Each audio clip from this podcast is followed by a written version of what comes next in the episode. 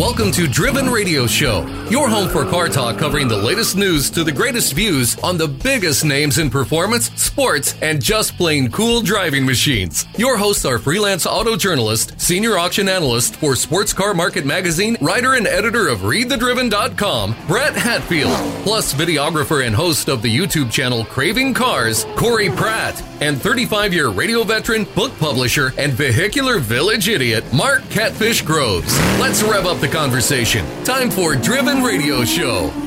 Hey, car fans, welcome to Driven Radio, your weekly automotive happy hour. I am Brett Hatfield here with our engineering co host, Mr. Mark Groves. Yo. And the madman, the madman mind behind Craving Cars on Whoa. YouTube, Mr. Corey Pratt. Hey, that's me. How you doing? I'm okay. You? Happy to be on the side of the dirt. That's right. We are coming to you from Driven Radio Studios in beautiful Overland Park, Kansas. It was a really super nice day today. Was it? I didn't And- go outside at Yeah, all. and I It was didn't get busy. It really I didn't get a good. I I got to take the dog out. That was about it. What, what, what was it? A good 30 Yeah. degrees warmer than a couple days ago? Oh yeah. Yeah, it was in like the 50s today, wasn't it? Mm, yeah. Oh yeah. It, it was it was mid to upper fifties. Hello. At one point when I was going around this afternoon, my car temp said 61. Um, I'll take it. I don't know how accurate that is, but it's what it said. You can find us online at drivenradioshow.com and readthedriven.com. Follow us on Facebook, Twitter, and Instagram at Driven Radio Show and listen everywhere fine podcasts are heard. If you like what you're hearing, leave us a positive review on your favorite podcast platform and be sure to tell your gearhead friends. If there's something you would like to hear more of, or if you have an interesting story, by all means tell us. Send your emails to brett at drivenradioshow.com. All right, it has been so stinking cold for the last week. Yeah. Yes. It has been incredibly cold for the last week. Indeed. Uh, we have a tiny dog that uh, objects strenuously every time we try to take her outside. Uh, did you guys do anything? Uh, I worked on some Craving Car stuff. I'm trying to get caught up on some videos. I and- noticed you've got some new content Yep, out. yeah, got a couple out there, and just for, and it wasn't this weekend, but today, but I did show up in my Porsche today. That's awesome. I saw that sitting out there. hey, at least you're driving something fun. How about you, Mr. Mark? Uh, mainly I worked, I got my, uh, did my, recorded first podcast in my new little podcast studio, uh, which isn't new, but it's I finally, It's improved. yeah, it's improved, got all the equipment working, using my new little toy, and, uh, was very happy with that. And I've started listening to that I'm so sorry. four times when I got caught up and had to go do other crapola. oh, sure. Well, you know, that, that's the podcast world. It's, uh, you know, in the meantime, a podcast. Yeah. And, and that's why we're here because it will always be there. You can Yeah, always come the- back to it. the the last four or five days i've had 40 plus open tabs on my computer i've just been working on so much different crap Oh, working on stories. I thought it was Yeah. either bring a trailer or porn. Well there's that you know, but i always six I, one, half dozen I, I open another another window for those and the the other thing is you know I, i'm starting to think i have adult add because I start working on something and then I oh glance Oh God, up and I see something else open on my computer. Oh yeah, I can't forget to do that, and I start working on that. God, holy crap! I have restarted doing something that I used to do uh, uh, years and years, uh, 20 and some odd years ago. I worked at Radio Disney and helped to start the uh, national Mm-hmm. Not broadcast. you. And had a, you know, huge staff and la la la.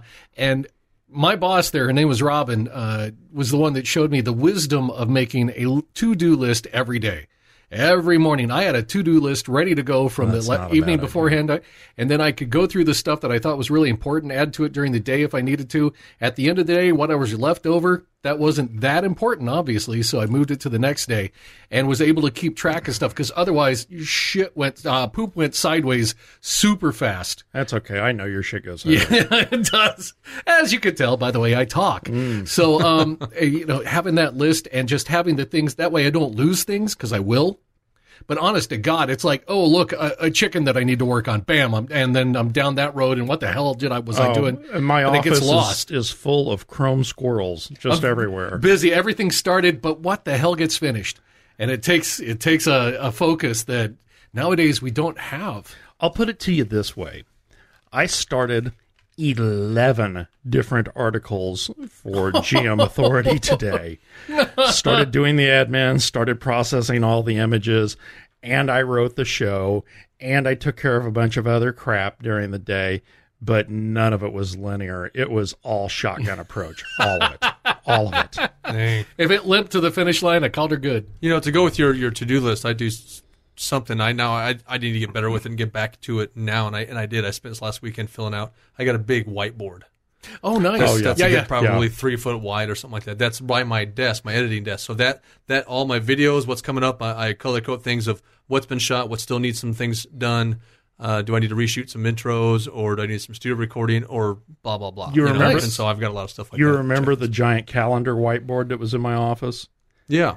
I took that down a few months ago because I rearranged a bunch of crap on my desk, and it seems like maybe I'm having a tougher time keeping them. On You track. might miss it. Yeah. Ah, To, see, to have that so that used to it. Yeah. out of sight, out of mind, man. It is Yeah. so true. So having that stuff right up in your, you know, in your grill all the time, you're like, oh yeah, that. Okay. Well, this is this has been therapeutic. Uh, glad we did this. You were talking work stuff. Yeah. We're, Yeah. we're achievers. right. You tell me what giant landmass on wheels you've been looking at this week. Uh, I have such an affinity right now, and I wish I'd had that affinity, you know, five frickin' years ago. Chrysler 300s. 69 to 71.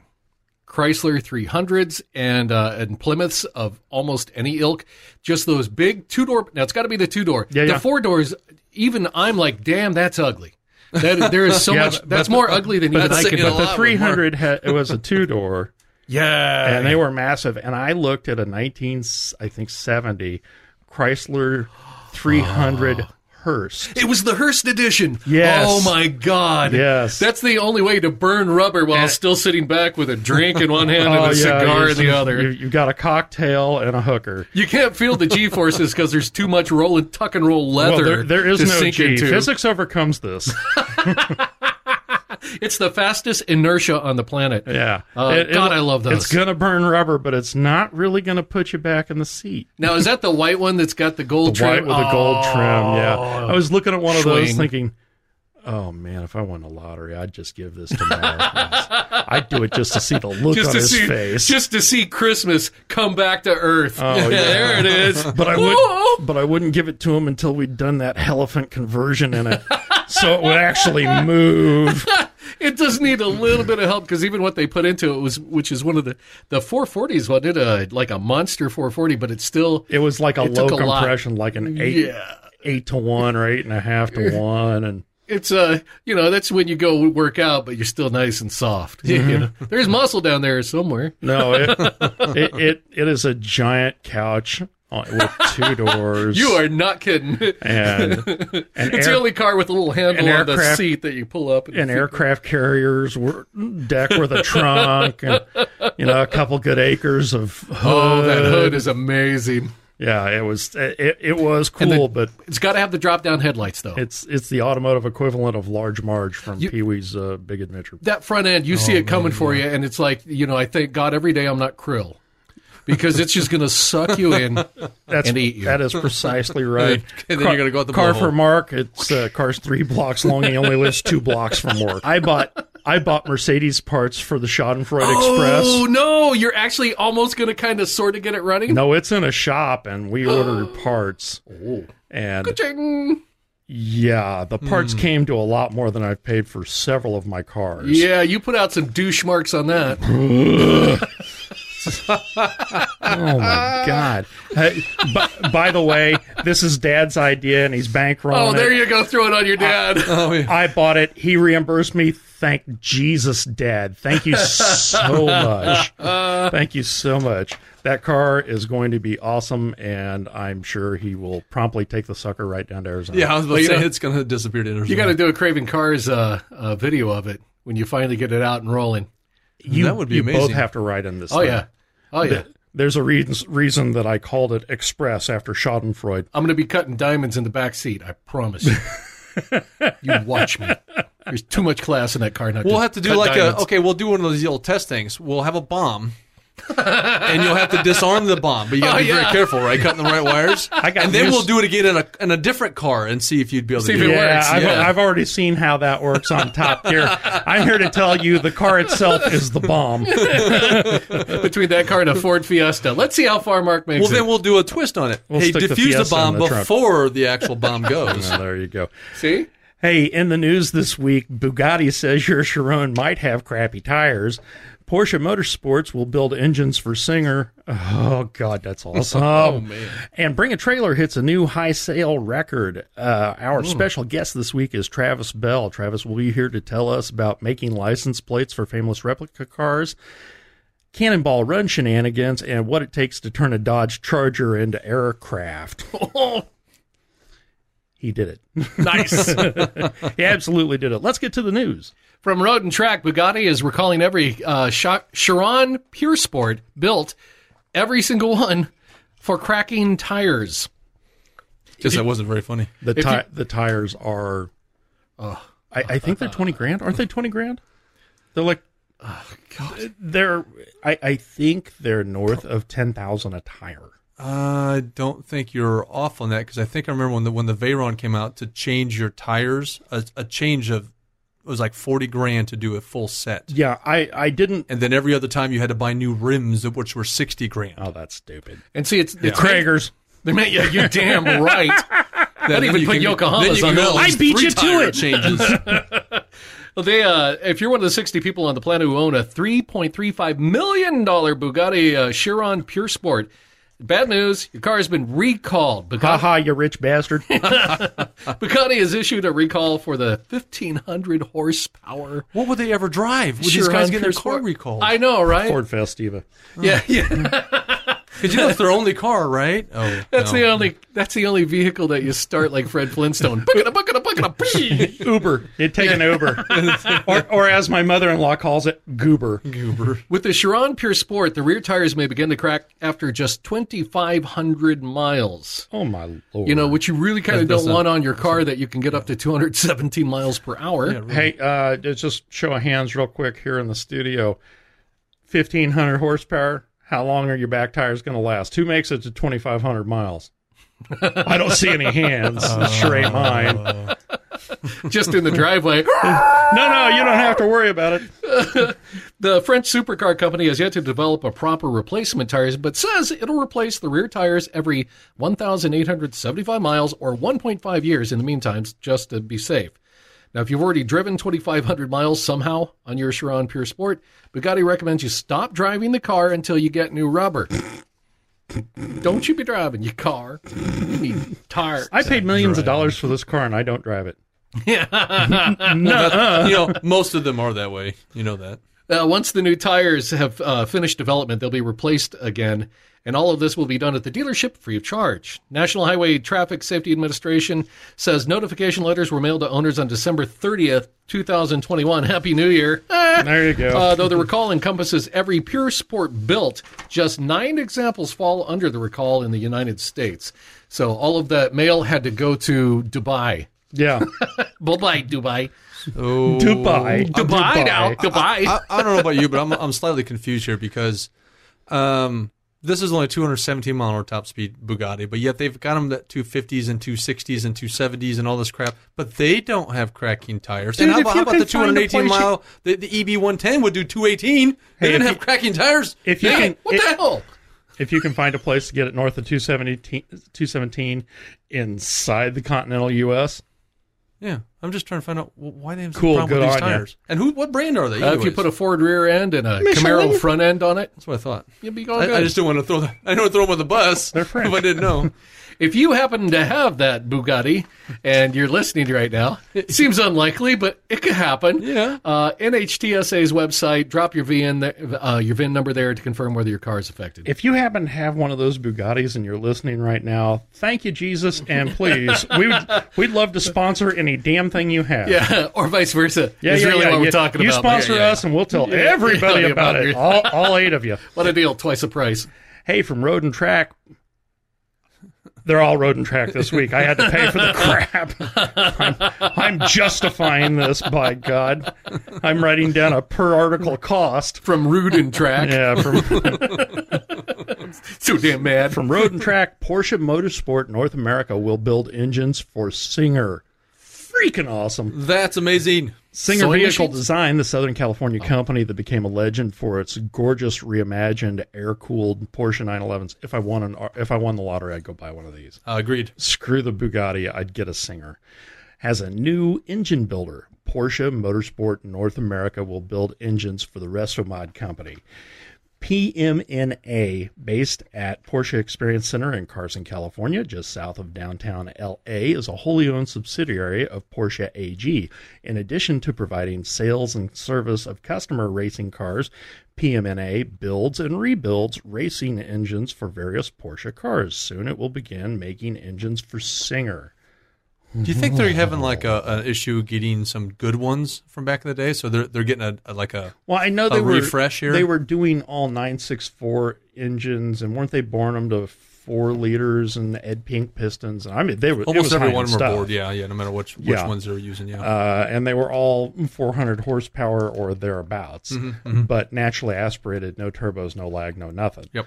Singer and PMNA will only collaborate on engines, and quoting Singer, the characteristics of the engines will continue to be defined by Singer's specification, meaning Porsche's going to build them the way Singer says they yeah. want them. Perfect. So PMNA won't be building, won't be providing engineering input, just assembly.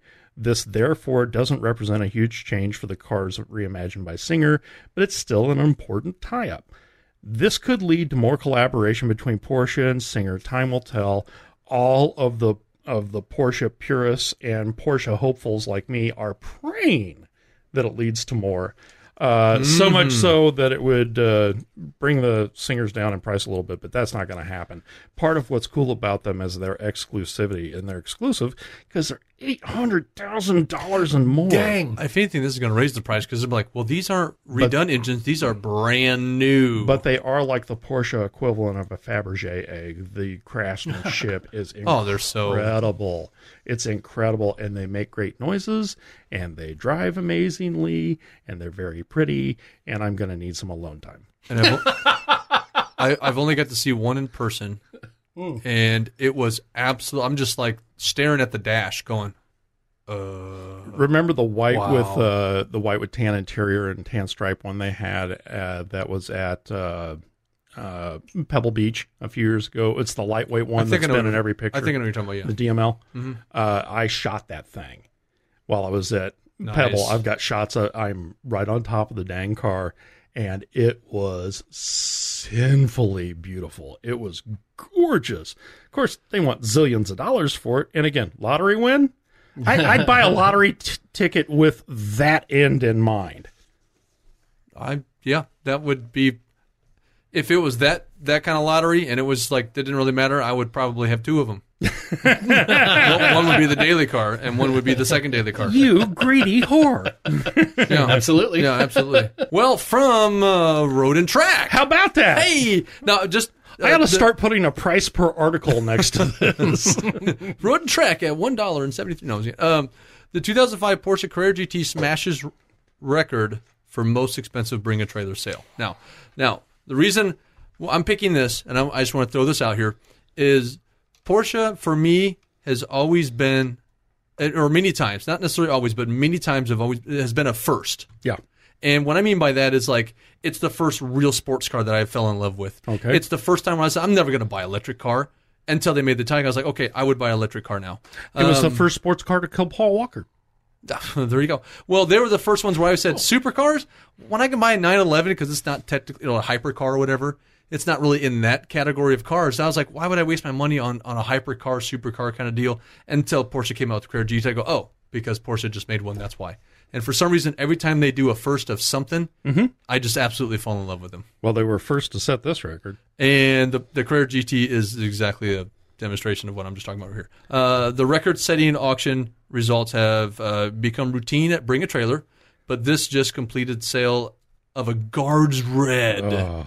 it looks so good because there's not, like, I said, I think this is the first one I've ever seen. Yeah. A well, Guards except Red- for the one that killed Paul Walker. Sorry. Besides that, uh, Guards Red 2005 Porsche Carrera GT is notable uh, for topping them all, selling for 1.9 million. Well, actually, uh, a, a million nine hundred two thousand. I think Sorry. once you get to the 1.9, the Yeah. two's kind of. yeah, it's kinda goes Yeah, man.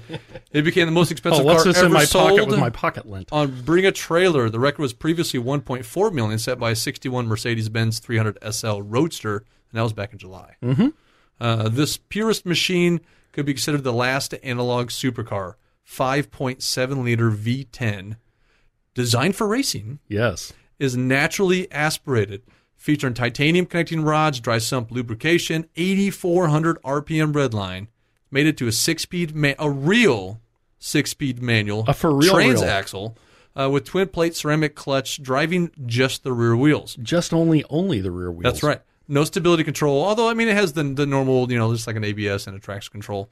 The Carrera GT has a carbon fiber central tub, front structure, and carbon fiber bodywork. The control arm suspension features push rod actuated horizontal coil, coil over shocks and carbon ceramic brakes. And when you see these, have you ever seen them in person? It they was- look so damn cool. It was a design triumph. It was awesome, spectacular, everything they did, and so many firsts in that car. Yeah, it, and it's you see it in pictures. It looks awesome. If anybody, if you've if ever a chance to see one in person, it's going to blow your mind away for the thinking that's what 2005. Well, the ones- that's that long ago, and it still looks that damn amazing. Amazing. Yeah, and the examples of these you see, they're almost always silver. Yeah, They're that's the rare- one I've they seen. are is rarely silver. red. Yeah, yeah. That's that was like the the biggest thing. It was a silver one. I think 99 percent of them were that. Uh, this sale also garnered more than 122,000 page views, which will put it Yeah. among one of the top 10 most popular That's a ton. bring a trailer auctions last year. Just over 700 comments, and there was also 4,910 auction watchers. Dude, nothing ever gets 700 comments on Bring a Trailer. If you get 70 or 80, you think, God, this is going to take me forever to read. This is going to be like a novel. 700 comments would take Yeah. you several hours sitting at your desk just going through them going, God, you, you know how you'd wear out your thumb scrolling through that if you were doing it on your phone. Yeah. So, Now I, I know this thing has a a, a- a stupid sinful thing with uh, with the whole Paul Walker death thing with this car, but yeah, well, but I mean you can't that's deny just me on, giving you crap. You can't really deny on on just really how good a car this just It's it was for its time. And even it- even a guy like me who doesn't know how to really appreciate it, it is beautiful. It's wonderful to look at. Yeah, I get it.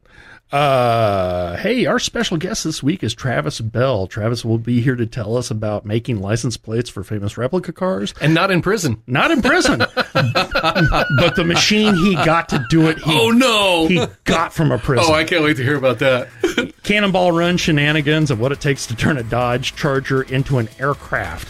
All this and much more is coming up next on Driven Radio.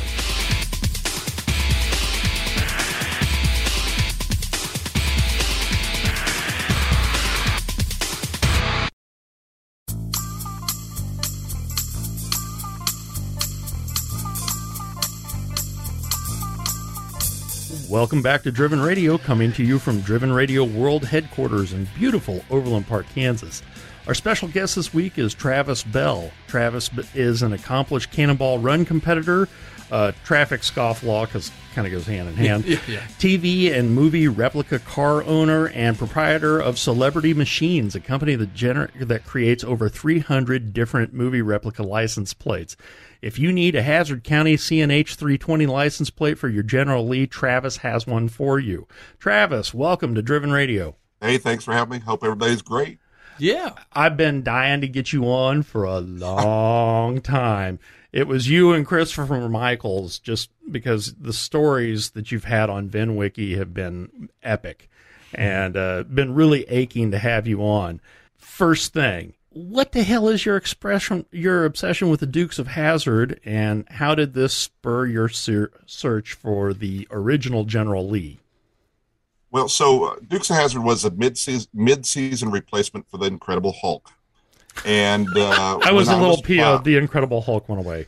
yeah, I mean Lou got the axe, but um, so I'm sitting on my father's lap on the uh, 26th of January 1979, waiting for the Incredible Hulk to come on, and it was replaced with the Magic Car that flew, and Ah. so I was hooked from that day.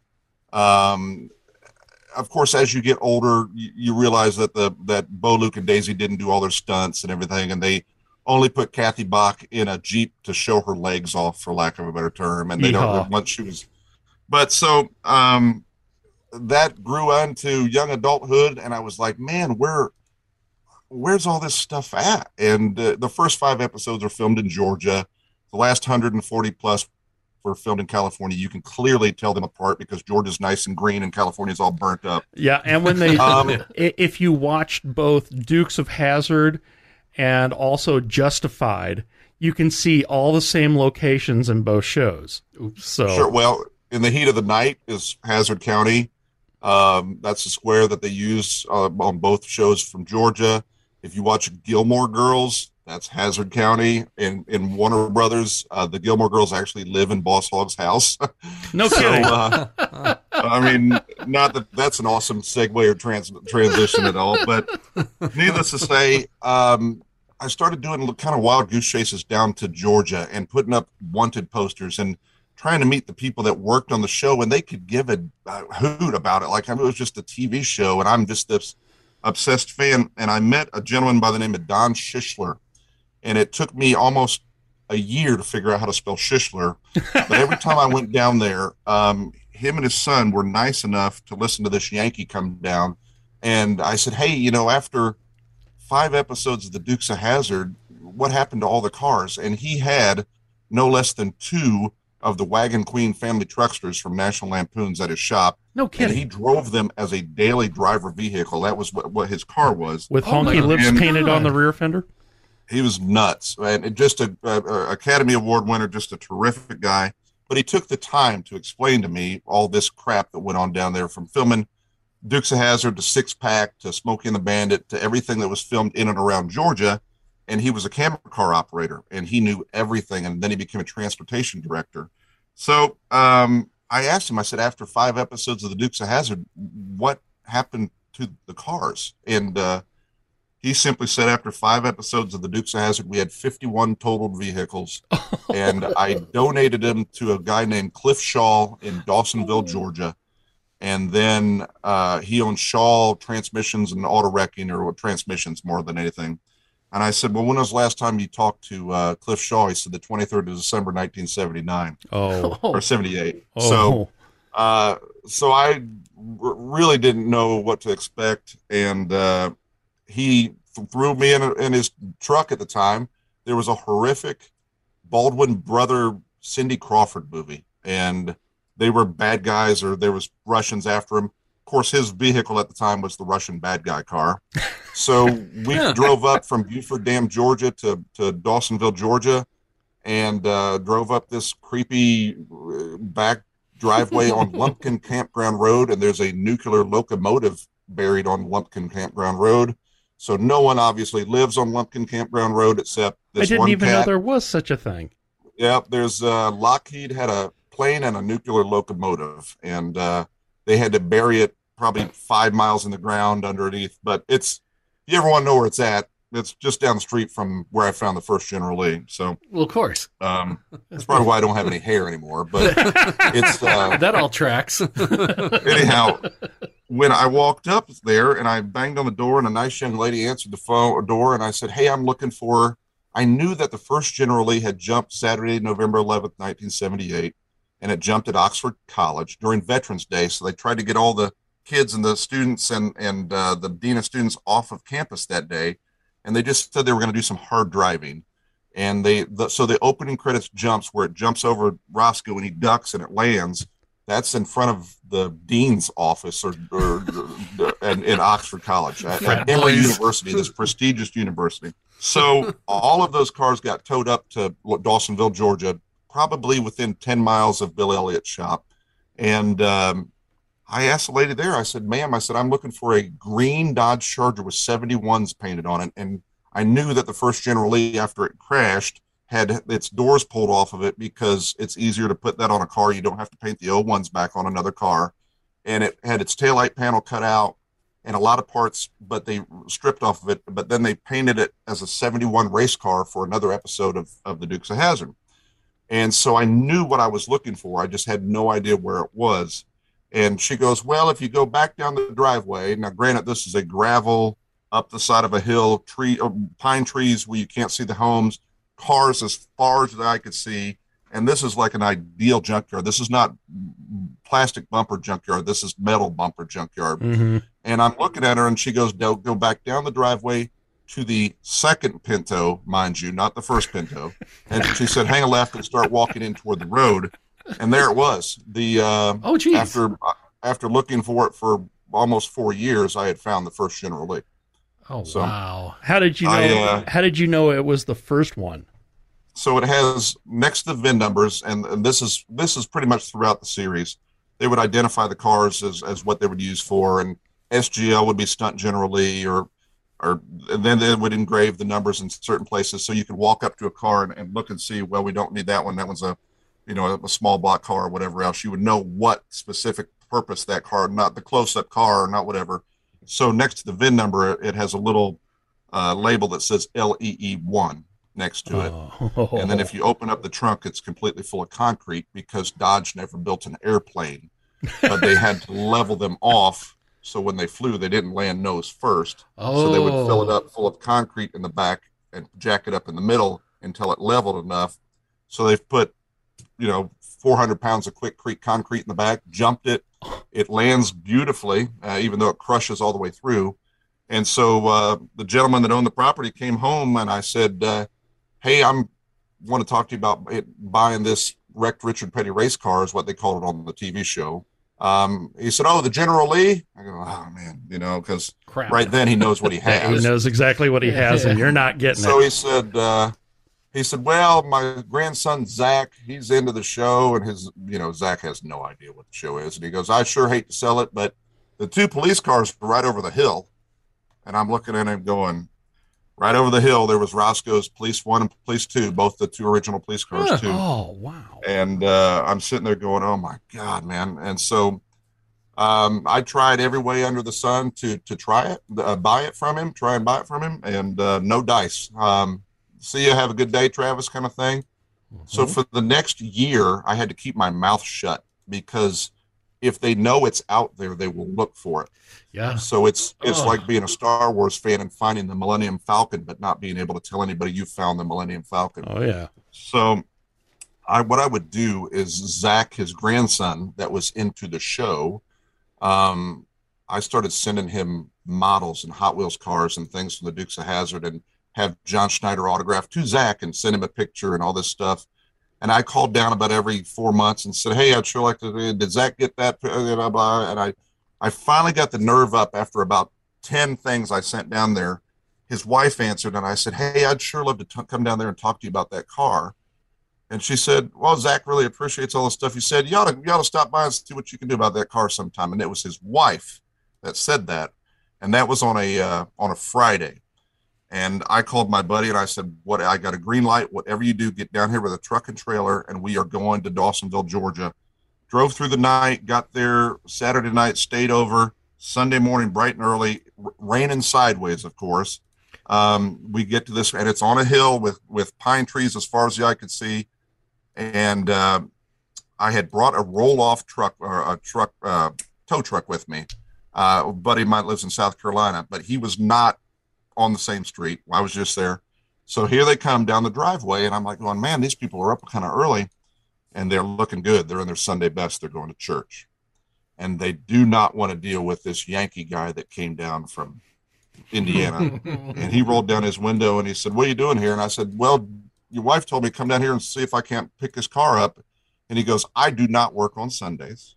And I knew this man was, uh, you know, I was in, I was crossing the line. And he said, uh, "Who told you this?" And I looked, and then she looked at him and she said, "Well, yeah, he's been good to Zach. I told him to come down, blah blah blah."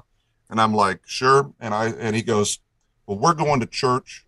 You can look and see what you can do, but I don't work on Sundays." So he split, and he was not well happy. I had my buddy with the tow truck come. We moved about four cars, pulled it up on it, pulled it out on the street, and just waited for him to get back.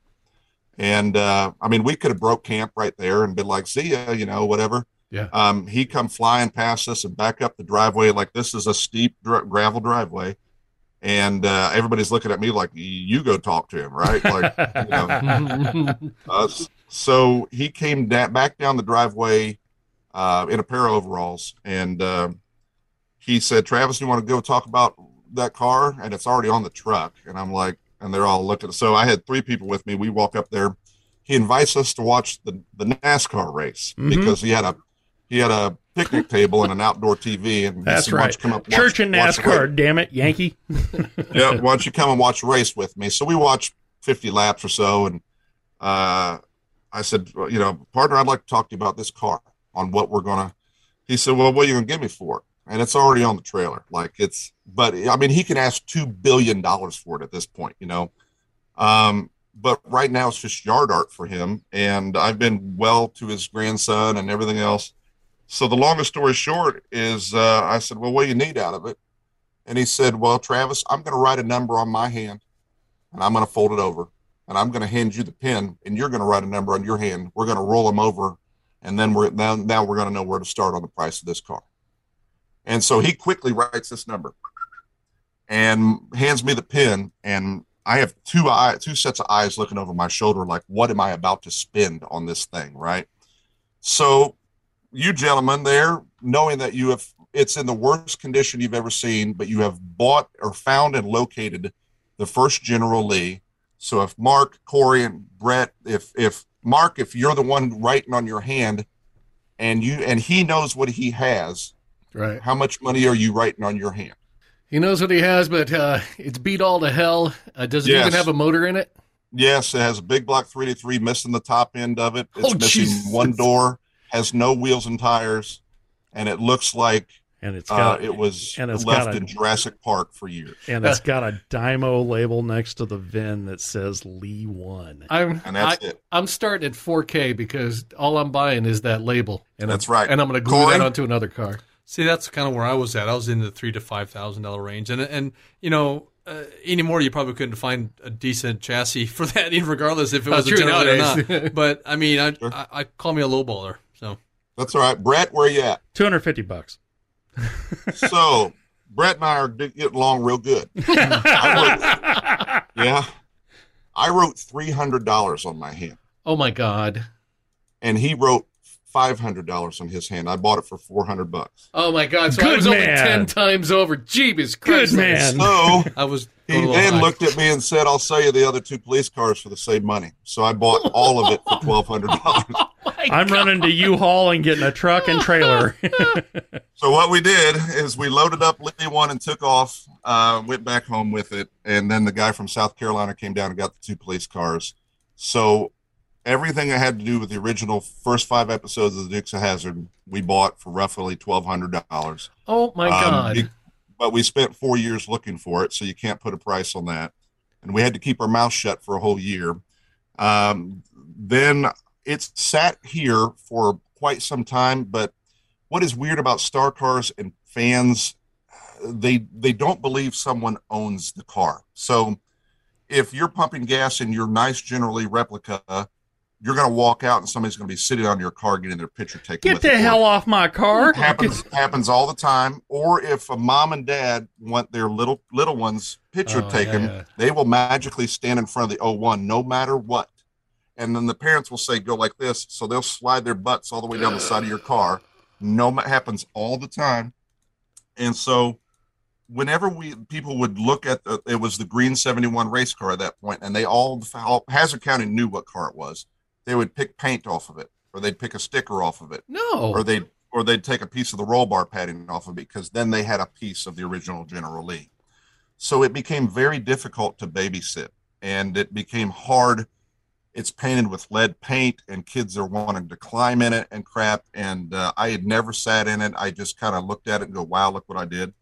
So um, I put it up for sale because I didn't want to be the curator of this car anymore. Oh yeah, yeah. Uh, sold it to five or four guys that, that kind of put their money together in Ohio.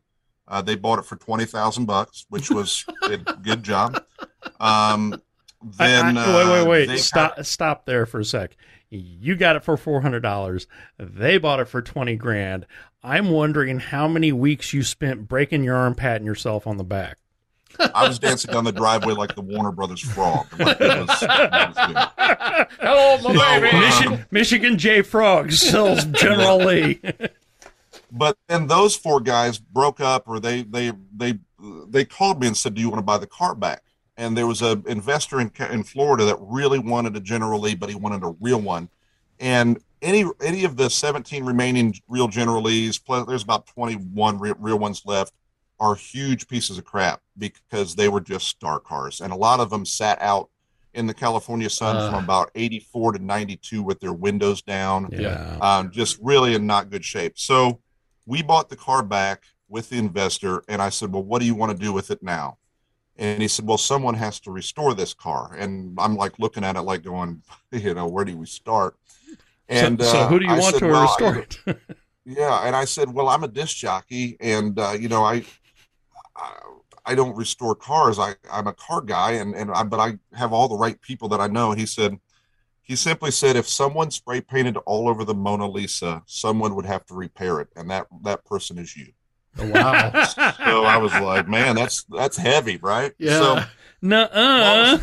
long, long story short, um, we bought another whole 19. This is before AMD. This is before replica, you know, prop oh, yeah. floor pans and stuff like that. We bought another whole 1969 Charger that someone had tried as a lowrider project for something, and, and it was the worst thing I ever saw. But it had a perfect body, good sheet metal, um, everything. And we used, let's say, 40% of Lee 1 and 60% of that car. It's running and driving on its drivetrain and its transmission, the one that flew. Um, and oh, wow. we rebuilt the car. We're using all OEM 1969 Charger sheet metal. Uh, we had it for about a year. Um, we, we painted the same way, painted the flag on instead of a decal, did everything right. Um, unveiled it with Bo Duke at the same place that it landed at, at Oxford College. oh, they gave us a, they gave us permission to drive it back on campus, and we had John Schneider pull it out of the trailer the same place it landed. Oh wow! Um, we had our fun with it, and so then we sent it to uh, Barrett Jackson and sold it. Mm. And so, if you've ever had your experience at Barrett Jackson, yeah, uh, you better have you better have four or 12 beers afterwards because you're either going to have a really bad day or a really really bad day because this i don't know but i've i had my fun at barrett jackson but so um, one of my best friends who's helped restore it he's uh he knows more about the dukes of hazzard than i do i don't know how but hmm. um he went and represented the car and bubba watson came up to to buy it and asked all kinds of questions of course, I was DJing at the dance club that night with a little bitty TV in the club, or in the you know, wondering how much money we're about to make, and I'm playing, you know, Kool and the Gang or something at the same time, and uh, it, it's it hammered at one hundred and fifteen thousand dollars, which is good wow. money for a for a disc jockey and a luthier, and uh, uh, so. Uh, you know, everybody's like, "Oh my God, it's a million dollar car." It's an orange car with a backwards ten on it. It's not the Batmobile. Um, Truth. so, it, you know, it, it's it hammered at 115,000, and um, that's a $400 investment that turned into that. But of course, that was not all my money. The investor got his money back. We just got our money for restoring it, and yeah, you know, we had fun. It was it was good fun. It's now uh, Bubba doesn't own it anymore. It's it's privately owned by another gentleman, and uh, he's a good curator for that car. And the you know, Bubba Bubba had to. Bubba's a great guy, um, but he caught the the wrath of the of the Confederate flag, and yeah. he really wanted to own that car and drive it and have fun with it. And um, he realized that they're very very difficult to drive uh, in this climate. So yeah, um, the the kids that are when I would pull up to McDonald's in my car, um, the kid handing me my food had no idea what I was driving because he's never seen the show before.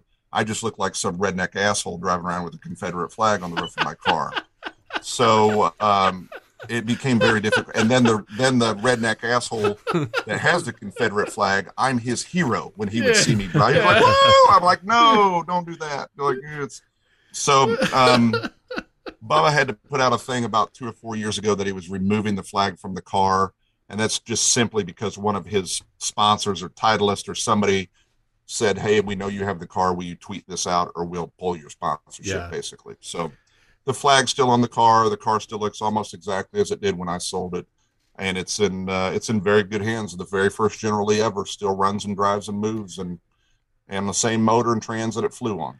Uh, the Dukes of Hazzard destroyed an inordinate number oh, God, of Dodge it, it Chargers. just kills me. I hate him as much as I hate Stephen King with those 58 yeah. Plymouths. Three, 321 of them, yeah, 68, 69, and 70s that were all made to look like the same model year.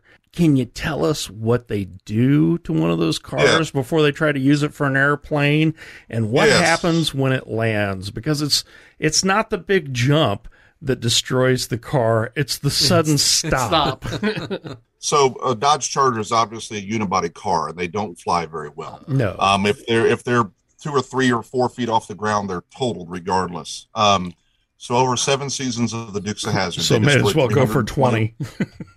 Yep. So over seven seasons of the Dukes of Hazzard, they did destroy 321 Dodge Chargers to p- portray one General Lee.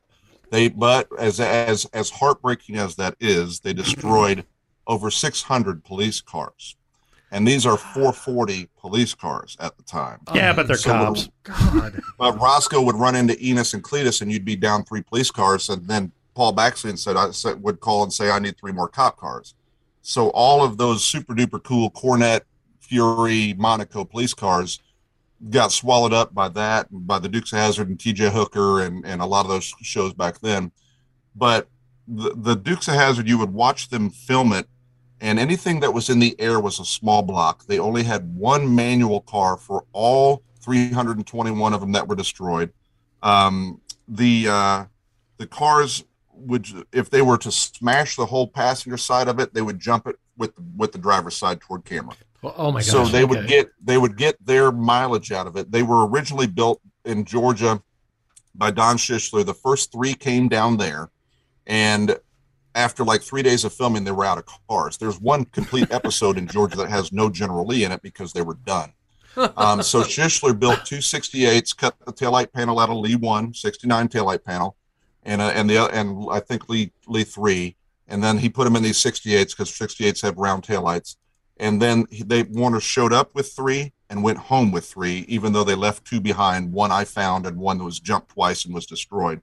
So the first season's got minimal General Lees in it, but then they went to uh, Renaud and Andre Veluzat, and they live on the or they they own the Melody Ranch, and that's Gene Autry's ranch there, where they film all these wild. They still film Wild West shows there, Deadwood, or all kinds of stuff, but they they are famous for if you needed a tank or something, they were the ones that provided military vehicles for Hollywood.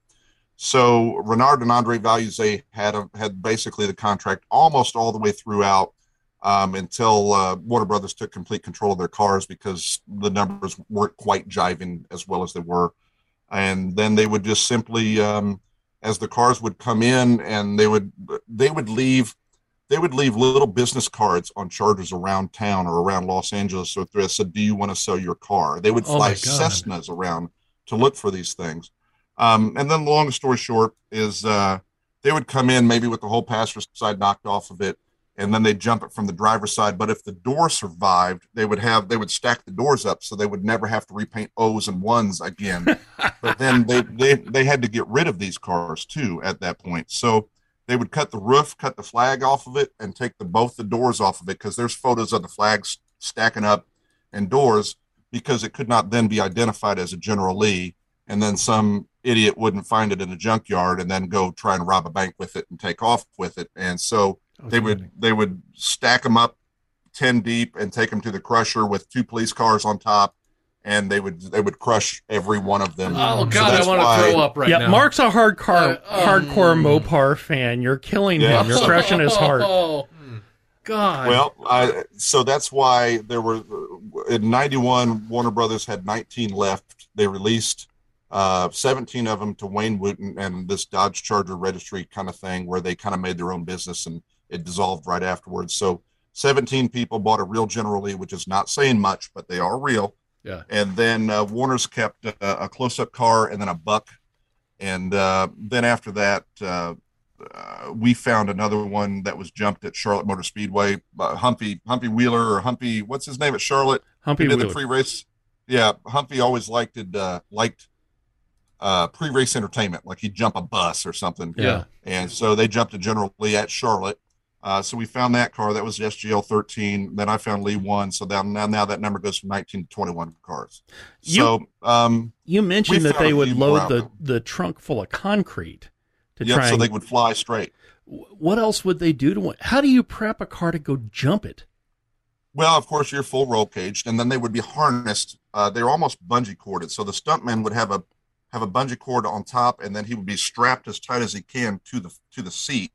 So you basically your your spine is decompressed, and they'd let her rip. I mean, uh, you know, there there may be uh, no no loss of of drug use on the Dukes of Hazzard stunt team, and uh, uh, so they would uh, they would let it happen, and and I became friends with all of my heroes, which was Al Wyatt Jr. has passed away. Henry Kingi, uh, the Baxleys, Cory Eubanks, which is dad's Bob Eubanks, but it, his dad doesn't mean nothing or doesn't mean anything to me. He was a stuntman on the Dukes of Hazzard, and all these people were were my heroes because they were the true ones that made the car fly, and they yeah. did all the stunts and and uh, skied the car on two wheels and. Uh, just uh, but all these people jack gill and everybody had crossover shows like they worked on the fall guy and they worked on knight rider and all these other great shows of the television star car shows of the 80s that we have we don't have any of that now but uh, yeah you know so the, they were they were awesome and so they would they would explain to me how they i mean one day like you're like okay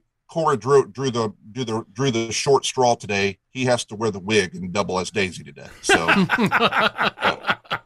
that's Not how again. it was, and it was. Um, they took the time. To, I, you know, I'll be 49 years old. They took the time to tell me the stories, and some of them have passed away. And if they didn't tell me that, I couldn't tell you guys the stories. Yeah. And you know, that's that's just the way it is. And uh, you know, the Hazzard Ranch there, it was in Valencia and Newhall, and now or Sherman or Sherwood, excuse me. And they uh, now there's a golf course there but the uh, the Warner Brothers ranch on the old road is still there. They used it for a movie called Nothing But Trouble in the '90s with Chevy oh, Chase yeah. and Demi it, Moore. It was oh. awful. Oh, and it was a terrible, terrible movie. But if you watch the whole movie, you can pick out all the Dukes of Hazzard stuff. So there's like two fat guys named like Odo and Frodo or something, and mm-hmm. they like were obsessed with Demi Moore, and they have like a used car junkyard. When they blow that place up, they're blowing the front of the boar's nest off. So, mm. oh really? Um, and there's a little bridge that says like "Do not enter" and all that's still on there. The big mansion that they built on there, they built right where the where uh, where uh, the hazzard Farm was. So uh, a lot of it got taken out during uh, multiple wildfires, but you can still go back there and, and, see everything that still is Hazzard County. They had their own ranch. They said, I mean, we're talking, you know, 40 acres to do whatever they wanted to, and so they jump in cars and and sliding. But um, it, it's uh, it was a huge part of my life. I, I kind of left it behind when I sold my car about four years ago, but uh, I, I help a lot of people build cars still, and and uh, it was I had I've raced one coast to coast. I've jumped a General Lee uh, almost twice now. Yeah, um, with almost. Yeah, and you and, uh, you arranged to have one of those things destroyed, a '69 Dodge Charger, in a city park, no less. Uh, That's right. How did that happen? Where did it happen? And so, uh, how do you make sure nothing goes wrong or that your butt's covered in case yeah. something does go wrong? Yeah, ain't no AAA on that. No, no, no kidding. You, uh, you, normally ask for forgiveness before you ask for permission. but um, I went down to Covington, Georgia, where the first five episodes were filmed. I knew we were coming up on the 25th anniversary of the Dukes of Hazzard, and this is in 03 and I met with the Chamber of Commerce, and it was I just looked like some. You told the Chamber Yahoo of Commerce what you were going to do.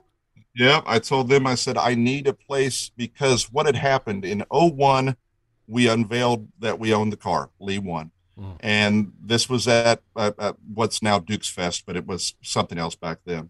And then so in 02, I, I flew in all the mechanics and all the stuntmen, Corey Eubanks and Al Wyatt, all these heroes to this convention that they call Dukes Fest now, but I don't I don't even know if it's going on anymore. But needless to say, um, Cory Eubanks called me and uh, which with Rich Septon. Rich Septon's passed away, but he was one of the mechanics on the show.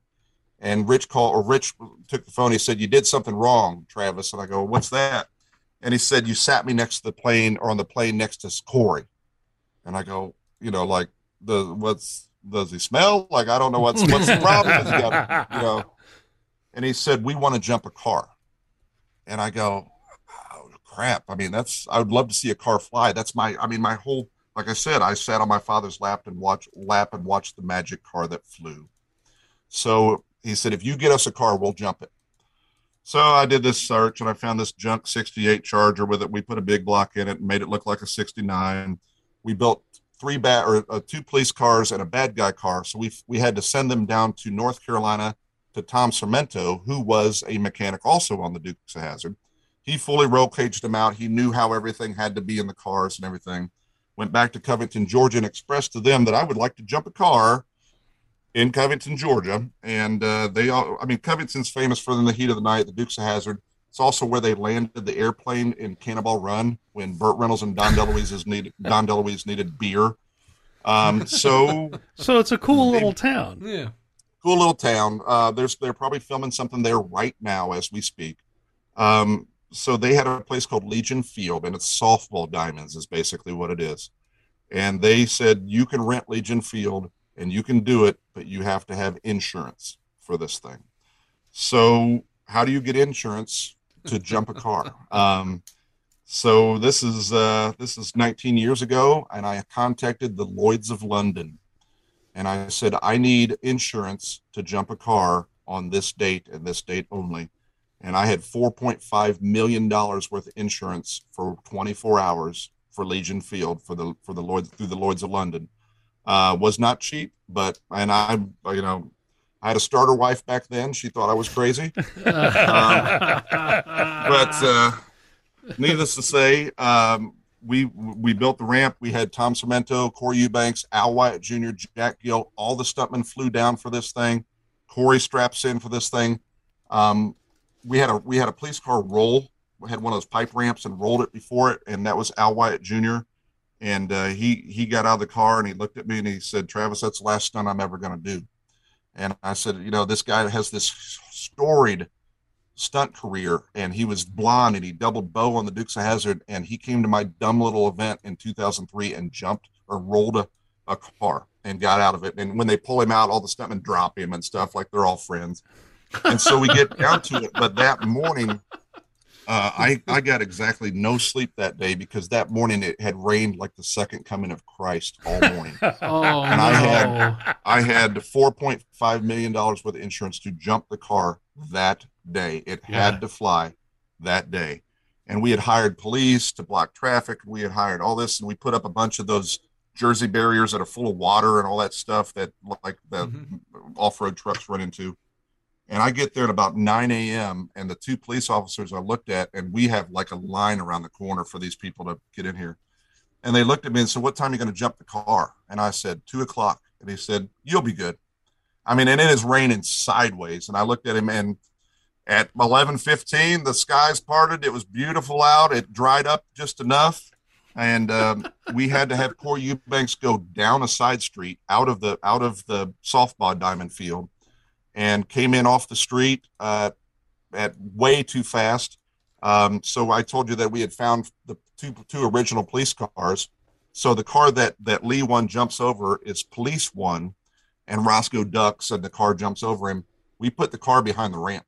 So we're going to jump back over Roscoe's police car in the town that it jumped 25 years before. Oh, cool. And uh, so Corey Eubanks goes down and and roll cameras, you know, come ahead, and here he comes. And he came into the to the ball diamond a little hot uh, because he was supposed to hop the police car, and then we had the one bad guy car that was still full roll caged, and then we had the police car that was still roll caged. So if we had 5,000 people on one side of the ramp and 5,000 people on another side on wet grass at this point. So if uh, if the car came out of control, the cops or the cars were going to ram it, and uh, so it didn't hit anybody. So Corey came in super hot. Car hasn't been in the air since 1985. Every childhood dream I've ever wanted is about to happen. So I stood really close to the ramp so the car would jump over me, basically not not like literally over me, but over me. Yeah. Um, and he came in and he hit the ramp probably about 30 miles faster than he should have, which was awesome, which was great. Oh yeah. Uh, he landed nose first. It went end over end and did a full barrel roll, and it landed on all four wheels as these two cars are coming at it to ram it uh, in wet grass. And he gets out of it and took a bow. I'm And guessing. I'm just like, I'm sitting there, and like everybody's losing their mind. Like the car hasn't been, and no one's ever seen it jump live. Now they jump them kind of live all the damn time now. But Yeah. uh, we jumped the car and uh, we got away with it. And there was probably 70 or 80 General Lees down there. They all drove to Hazzard Square. I had to take the jump car to Oh. uh, to uh, the police station because people were picking paint off of it. Um, go figure. Yeah. And uh, I came back to pick up my stuff at the at the baseball diamonds, and uh, the, it's called Legion Field, and uh, everybody was gone, and it was just me and uh, uh, my starter wife, and we. Uh, I called my mom, and I was like, "I did it. I like, I did it. Like it's it's it's over. All this, I was doing press release faxes from my apartment. Like it, and prior to that, I had gotten a phone call uh, from when when your caller ID says Warner Brothers and you're about to jump a, a, car of theirs, even though Warner Brothers doesn't own anything that has to do with the General Lee, that you can't copyright someone's name, uh, you can't copyright a flag, you can't copyright a number, and Dodge owns the Charger. So, um, but when the phone rang prior to the jump and it said Warner Brothers, I, I picked it up because, you know, don't know what's going to happen on the other end. Yep and it was a gentleman said Travis Bell, and I said yes. He said Greg Silverman's office. Hold for Greg Silverman, and I'm like, wow, oh, this is oh, pretty heavy, oh, you know. Boy. I don't know who Greg Silverman is. I couldn't pick him out of two people. So he called, or he, he picked up the phone. He said, Travis Bell, I, he said, I, I see through this press release, you're going to have the 25th anniversary flight of the General Lee. And I said, yeah. He said, um, what do you think about a Dukes of Hazzard movie?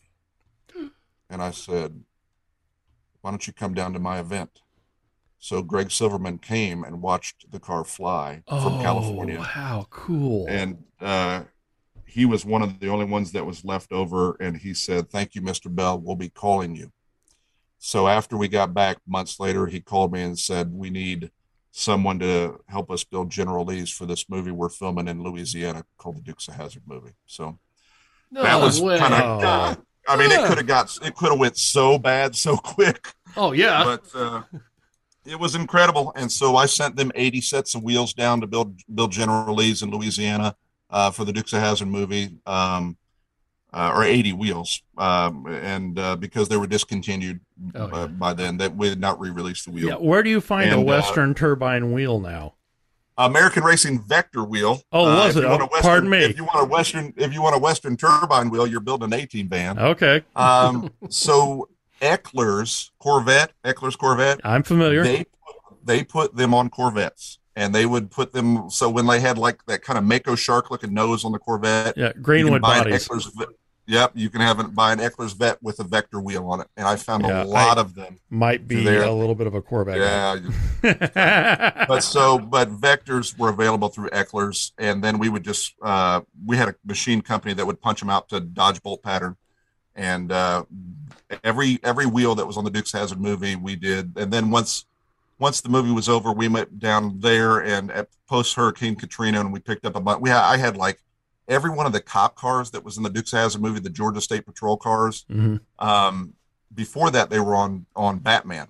They chased the Tumbler around, oh. so they were blue and white Crown Vics in Chicago, and they said GPD on them, and then they took them down to Louisiana and made them say Georgia State Patrol on them, and it's the same cars. And I had so many. We were we were buying them for pennies, and we had so many up here, but. You know, we had full roll cage Crown Vics. Why not? You know, let's let's go do something with it. But um, all of that was a lot of fun. Like I said, it could have could have went really bad, but it turned into something really really cool. And so after that jump, MTV had a show called Your Movie Show or something, and when they jumped a car, uh, obviously in the cars in Louisiana for the Dukes of Hazzard movie, MTV approached me and said, "You're our contact for Oxford College." And I'm like, eh, I don't know that they like me very much because we jumped a car there, or somebody jumped a car there in '79, and then. Eh, they said, We want to jump a car for your movie show, but we want to jump it at Oxford College. So I contacted my, my friend down there and he got me in the right people. And then MTV jumped a car in front of, of uh, the same place that they did for a show called Your Movie. So, so I've seen two of them fly. They fly all the time now at, at, at shows and stuff. And they're converting Crown Vics to look like they put a Charger body on them and, and they're so they're not destroying a Charger. But oh, uh, nice. Uh, two's enough for me. i have had my fun. Unbelievable. In addition to uh, the Dukes of Hazzard and the Chargers, you've got another obsession, and that's with Cannonball Run. Uh, both the legitimate, well, illegitimate race that was run and the movie. Uh, this has led you to be friends with Ed Bolian, Doug Tabbutt, and John Ficarra, all of whom are repeat offenders on this show. Yeah. And uh, all of whom uh, seem like really decent human beings. Uh, especially John. I've met him a couple times, and uh, he and I get along really well. Uh, what are some of the other results of that particular infatuation? Who else have you met? what have you done surrounding that? Uh, just kind of w- walk us down that particular obsession. So when I obviously when I owned the General Lee, uh, I drove it across the country in a play, in a thing called the Players Run, which is kind of the Bull Run or the Gold Rush Rally, but it was New York to L.A. And then when we did the Dukes of Hazzard movie, uh, they shipped my car to, to uh, San San Diego for uh, Rhino headquarters, and then we drove it back to the premiere and then back to Indianapolis. So I had been coast to coast in a 1969 Dodge Charger with no cruise, no air, and vinyl seats. And uh, it, uh, Lovely. it's, I, I'm going to it's buy a below beach towel. average. yeah. What's that? Yeah, beach. Uh, it's it's not the best, but had lots of fun two times coast to coast. of That uh, it's been in, it's been across the Mexican border and the Canadian border. It's it's been everywhere. But then we, um, I, I had already done everything that the Blues Brothers had done in a in a Dodge Monaco. So, Mark, some uh, any of your favorite scenes from the Blues Brothers car chase? Go ahead and roll one off with, with the tongue. Uh, mostly it was uh If you can't, well, I can. watching all the uh weren't they Dodge Monacos just crashing left and right? seven- I kind of enjoyed Dodge that. Monacos. 117 or whatever it was. And of course, you know, we got uh you know, what is it? It's dark. We got a pack of cigarettes, half a tank of gas, and no map. and sunglasses. Yeah, And it's yeah, dark. We have a full tank of gas. Let's Let's go. a pack of cigarettes. It's dark. Right. And we're Wearing wearing sunglasses. sunglasses. Love Hit it. So so everything the Blues Brothers did in a 74 Dodge, Dodge Monaco in Chicago, I did in a 74 Dodge Monaco in Chicago. including 110 miles an hour down Lower Wacker Oh, Drive. Lower crap. Wacker Drive, and then of course they drove through the Dixie Square Mall. I drove through the Dixie Square Mall twice. Oh, cool! Um, Oh, how did you do across that? With hey, no permission, no permits. Uh, you so I drove through the mall two times. We did one time uh, during Super Bowl Sunday because we knew everybody was going to be occupied. So we drove through the, the the mall is abandoned, and Yeah. um, it it was in- before they shot the movie. Oh, completely Yeah. abandoned. Oh wow. So they the Blues Brothers. So anyhow, I had a strange obsession with Mopars, the Dodge uh, uh, Charger, and then graduated to uh, to the Dodge Monaco, and I had a bulletproof '74 Dodge Monaco Bluesmobile that would. Uh, it, it is it is uh, 30 degrees in Indianapolis right now, and it would start and take us anywhere on earth. So we yeah. drove it through the mall. We did Lower Wacker Drive, Phil's Beach in Wauconda, Illinois. We drove across the beach. Um, there's Route 50 and Rand Road where they go down the and all the cars pile up. Drove off the highway down Rand Road. Oh my Everything the Blues Brothers did in the Bluesmobile, I did. And we shot a, a, little DVD awesome. called Return to Chicago, and we we had fun. And uh, uh, I really knew a lot about old Chryslers. So then uh, you're naturally graduating to. I always thought I thought the Cannonball Run movie as a child. I saw it at Westlake Drive-In, and I was like, "Oh, no, this is so cool!" But then to find out it was a real thing, you're like going, "Shut up! Like, get out of here!" Right? And uh, so uh, we had kicked the kicked the Monaco down the road, and I I beg of you or any of your listeners to find a 1978 Dodge Sportsman with a sliding door and barn doors on the back, You and it has can't. to have six windows down the side. Oh my god. And you, There- I will find are you as many. I will find you as many Superbirds or Daytonas as you like. But if you can find a Dodge Sportsman, Royal Sportsman with a sunroof for sale on Earth, call me and I'll buy it. So it took A friend of mine's father had one when we were Yeah. kids. It took me years to find what Brock Yates and Hal Needham drove in '79, and then what Burt Reynolds and Dom DeLuise drove when they filmed the movie in '80, and then they released it in '81, the Transcon Medevac. And I always wanted to, per Brock's book, and then uh, somehow I became friends with Brock because he thought Pam, his wife, says I was just crazy enough to be his friend, and obviously I'm proving I'm proving that today. But um, I would pick his brain. I would call Brock, and he would be like, "It's the disc jockey," is how he would answer the phone. And this is the guy that that was the pit reporter for the '79 Daytona 500, taking this my call. Like, uh, why? And um, so I would pick his brain. I said, you know, tell me about the Transcon Medevac and what happened to the to it. And I had already found the first General Lee. Why can't I find the Transcon Medevac? Right? And of course, vans are very disposable cars. If if Corey needs a six pack of Pabst and we can crush the 78 van out back and go get some money, Corey and I are getting hammered tonight, right? so we're so it's um I knew that we were in trouble because um they they Hal Hal Hal uh, Brock they drove it in the 79 Cannonball Run from Goodwives Shopping Center and it broke down no. in the Palm Desert at the wheel end where Pee Wee's Big Adventure where the where the dinosaurs are. So it almost made it across the country. The Transcon Medevac has never completed the Cannonball Run. And uh, so then they they put a new trans in it and filmed the movie with it in 80, and they filmed it in and around Georgia. Basically, is uh, all the scenes are pretty much in Georgia. And then the movie came out in 81. Hal Needham had he had uh, Harry Gant's Skoal Bandit 33, um, Winston Cup car. And then he had uh, he had teamed up with Stanton Barrett or Stan Barrett for the Budweiser Land Speed record car. And so it was the three wheel jet car that would go down. They had Stan Barrett or Stanton Barrett in it.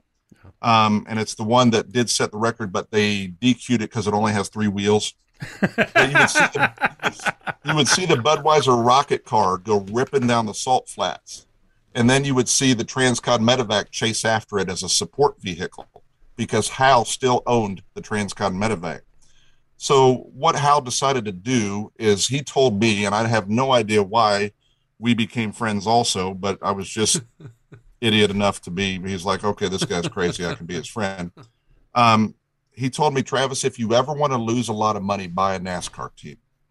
And he owned Harry Gant's Winston, or Skoal Bandit because of Burt Reynolds and Smokey and the Bandit, Skoal yeah. Bandit, number 33. And at that point, um, he needed a tax write off. So he donated the ambulance to the NASCAR Women's Wives Auxiliary. They auctioned it off to a flower shop in North Carolina or one of the Carolinas. Oh, for the love and of they God. delivered they delivered flowers in a 440 packed Dick Landy engine Bill Mitchell built um, with the quicker transmission for years and that's where the story ever went cold on that ambulance because of course with flowers and everything in it and and just being completely abused i'm very sure it became a very disposable vehicle. Oh yeah. Uh, i've chased the vin all over the country and everything but uh, i decided at that point it was time to build another one exactly how they built theirs. And I also now realized why realized why the original Transcon Medevac did not make it across the country because all of the all of the stuff that they ran into, we have run into from cooling issues. So they said, you know, they put a big block 502 in it with a Holley with a Holley 850 carburetor and a quicker overdrive transmission. We put a big block 502 in mine with a Holley 850 and a gear Gearvendors transmission. Mine has four wheel disc brakes, Hellwig sway bars, Bilstein shocks, the license plate flips. It has radar jammers or uh, laser jammers, a radar drone on the top.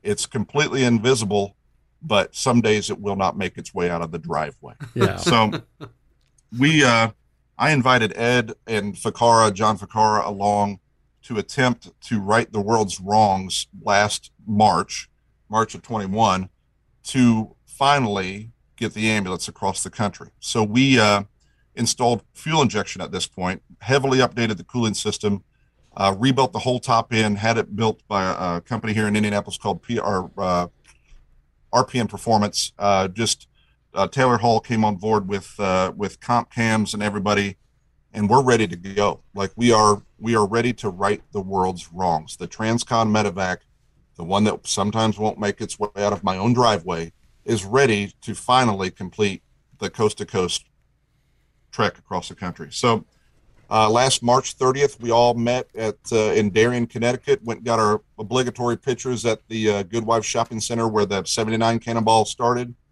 If you're for me, I love I love the Goodwives Shopping Center, and I love that's where the 79 Cannonball started. But if you are going to run the Cannonball Run, you are running it from the Red Ball Garage. Yeah. So then we drove uh, the ambulance into New York City uh, Ficarra, myself, and Ed dressed out in all the orange and whites and everything. Ambulance is, is sitting there ready to go. We went and got a bite to eat, and of course, uh, we are going to right the world's wrongs. And uh, this thing is on rails. We would uh, test it around Indianapolis. Indianapolis is 52 miles or 53 miles around 465. Like you can start at the south side, drive all the way around. and we would do laps at night in this thing and just to test it and watch the trans temps and everything. We're ready to go. Like this thing is it. So, longest story short is uh, take all our pictures. We clock in at 8:30 on the 30th of March, and Ed and John Ficarra lived in New York, so he's I'm going to take it from here. A good time from the Red Ball Garage to the Lincoln Tunnel, like a good time, is like 12 and a half minutes if you can get out of town and go past past Madison Square Gardens and get out of town. We went full code, lights and sirens, and we made it out of New York City in six and a half minutes. so we're lit up, lights and sirens, going through the Lincoln Tunnel. What could go wrong, right? And so uh, we, we we leave New York behind, leave New Jersey behind.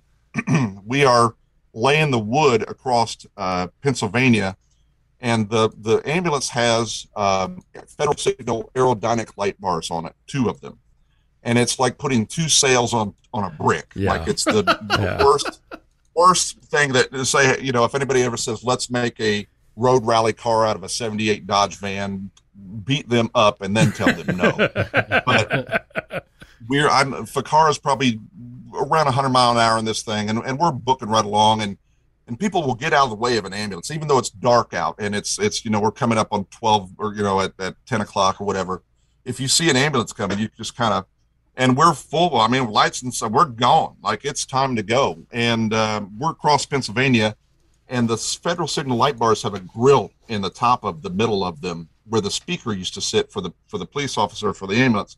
They discontinued that because then you have a speaker above your head and you're a police officer and you're going deaf and you can't hear a thing but that still has a grill face on it and at 100 miles an hour it decided to leave the front light bar. Oh, when it left the front light bar it took the cb antenna out and then the scanner antenna out too Oh no! and then bounced off and it so it's somewhere laying on the side of the road in Pennsylvania probably still to this day. But you could you could feel a wind change upstairs because you're like going oh my god and we had no idea what it was. It just went boom and took off. But we're still rolling. I mean it's going to happen. That's just the nature of the business and so we're sitting there watching I felt it buck one time uh, going up a hill in in PA probably about a 90 or 100 miles an hour Ficarra's still driving I'm in the passenger seat. Ed's trying to sleep behind me, but we then also realized that a, a 1978 Dodge van with a 502 cubic inch big block and Flowmasters on it is the loudest thing on earth. and you're sitting in a can with, and we, I mean, Ed is literally four feet behind me, talk, and I can't hear a word he's saying. um, and then it has like the 78 has lap belts and it, so it has like the boa constrictor belts. Like every bump you hit it's just it's tighter and tighter and tighter. Oh, So as- yeah, yeah. as we're moving along we realize all these things that are just horrible that that brock and hal ran into also. And and and you know the, of course brock asked me i told him i was rebuilding the ambulance. And he said well why would you want to do that? And i go well now i know why he said that so when i felt it buck i knew we were in trouble because we are fuel injected now. We have uh, 56 gallons of onboard fuel and we are ready to go. But then we just sat there and watched the fuel pressure go from 80 to 60 to Oh, 40 no. to Oh, 9 no. and start 9 to 17 9 to 17 to 6 and so we were like hey let's stop and get fuel and see if we can top this off and and wake this pump up.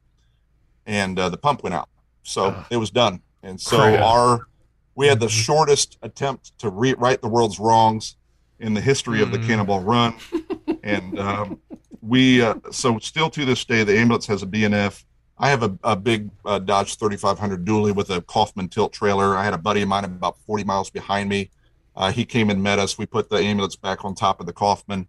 The problem was we had ed which is six seven. I'm six four. Ficarra is not short mark No. spence was with us and then tim daly so we have five people in a in a quad cab dodge and it's shortly after 1 a.m. So what do we do now? We uh, we have to throw in the towel. The fuel pump is not going to happen. Um, very very. And we learned a lot in four hours, but it was just heartbreaking. Like when it when it happens, I'm going to you'll see a picture of me standing on the roof of it at the Portofino Inn. But we had to we had to call it good, and um, we put the ambulance on top of the Kaufman, locked it down, and I'm I, I I was pretty wide awake. Ed was about to fall asleep. So I, I'm like looking at be like, where's everybody gonna? How the hell are we gonna get back to Indy? Indy, I live in Indianapolis. How are we gonna get back there? Ficarra got in the ambulance on the trailer and slept on the gurney, and Tim Daly slept in the in the doctor's seat. Shut him up there, locked him down. Ed fell asleep next to me in the seat. Mark Spence is asleep in the back seat. And I drove us almost all the way across to Ohio, and I couldn't do it anymore. And we just grabbed a Holiday Inn and slept for the night, or what was left of the night. And then uh, I with with the so so Spence lives in Ohio. Dumped him off. Tim Daly and Ficarra and Ed. I drove them with the ambulance straight to the Indianapolis International Airport. Booked their tickets while we drove, and everybody went home. So oh, a lot of people have heard that story on on what to do now, uh, and incredibly, Holley EFI has come on board and they uh, have offered to help get the ambulance across the country. And then so Jared Pink on Rich Wrench Every Day, we're yes. taking the ambulance to them. Uh, Jared is going to do a, a big YouTube channel thing on it or content on on on putting Holley EFI in the ambulance. Um, the tank will or the fuel pump will now go into the tank. You can buy in 92 in, in 78 the ambulance's tank was was 36 gallons and it was a factory plastic 36 gallon tank. In uh, in the 90s, they used that same tank, but they put the pump in the tank and they called it a 35 gallon tank. So I have a 1992 Dodge van tank, and Holley makes a direct drop in for that tank for their Dodge Dakotas and things. So now the pump will be in the tank, not on a rail, and uh, it won't overheat anymore. And um, uh, rugged radios came on board with an intercom system for it because you can't hear a thing. Yeah, that, that, or you have to get DC aircraft headphones. Right. Yeah. So we have all we have a, a complete PA system in it now, and uh, Arne Toman, of course, he's the Cannonball Run record holder. Uh, he came on board with the laser jammer set for it and everything. So um, a lot of people kind of felt bad for us again because it broke down in '79 and now it's broke down again. Um, one time for the for the C to C Express, it didn't even make it to the starting line. so um, it, it, we can I can get out there and run and probably drive it to uh, your world headquarters right now.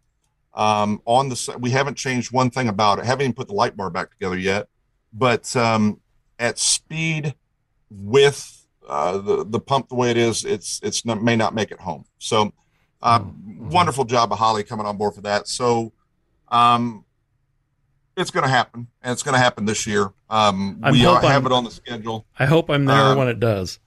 yeah, it's uh, you're going to see a grown man cry because. Uh, but we're going to take the take the whole ambulance down to him uh, this month and let him. We have Holley. Holley just. I got one box in the mail today. They owe me. They owe me one more, and we have every part we need to to finish it. So nice. What what is the quick and dirty genesis of celebrity machines? My General Lee looked real dumb driving around with an license plate on it. Um, if you're driving the Pride of the South and you got this Indiana license plate on it, back then they were green and had like grain on them and stuff. My car looked real stupid. So the short, long version is um, uh, all of them are all the license plates in Hollywood are built by prop builders, and they were handmade. So the Knight Rider, the K and plate, was a hand built night night plate cut out with sandblast masks. So if you and I were are uh, sandblasting a tombstone, we would put sandblast mask on it because it's thick. So they would hand make them, and it made them look like the plates were embossed. So I found out there were there were four um, four prop houses back in the day that made them for Knight Rider and and Back to the Future and every show you can think of. But there was one main place uh, called Earl Hayes Press, and there was a wonderful man there named Tom, Tom Hofarth. He's since retired, and um, I was some idiot that came walking in the door one day and said, "Hey, I need the decals for a sheriff car for the for the Dukes of Hazzard because they also made the sheriff decals for the Hazzard County squad cars." And then I realized he was also the one that there's a uh, there's a, a paper that Al Bundy hold, holds up in two different shows on like Modern Family and, and Married with Children, and it's the same paper because they just keep using the same props over and over and over again. Uh, there's a scene in Dumb and Dumber where Jim Carrey walks out of the bar and there it says moon landing or something. They said we did that or whatever. Yeah. He's also the one that did the paper. I mean, he he did props for everything, but he became my friend because once again, I was just I wouldn't shut up and I was just crazy enough to to learn want to learn how to make license plates. So the longest story short is he taught me the different fonts and things that were used from American Graffiti to Grease to Knight Rider to Dukes of Hazzard, Smoking the Bandit, everything. Plates were cardboard uh, on a lot of uh, uh, B, uh, second unit cars because they would go by screen so quick you wouldn't need them. And I wanted to be able to make these plates for the collector, for the fan. I didn't want my General Lee to drive around on a on an Indiana Indiana plate anymore. So he taught me everything I wanted to know about license plates. And then a license plate stamp or stamping machine came up for sale from the Indiana prison system, and I uh, I may have purchased a a license plate machine and had no idea how to use it, and it was big enough to fit in this room times two, and I had uh, all I knew that I wanted to keep my fingers on my hands is all I really knew. And so I may, I don't know why we're in third person now, but I may have hired one or two previous convicted felons to run this machine for me and teach me how to run because they may have done it for the state of Indiana, not by choice.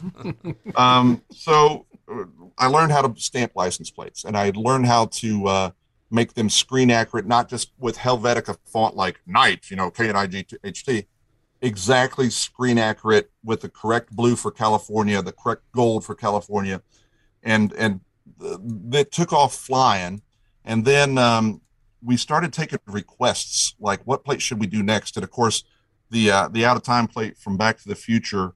Um, it's very hard to figure out how they because it's it's eight digits on a seven digit license plate and uh, we got it down to a science, including the, the decals that were the registration decals on the car.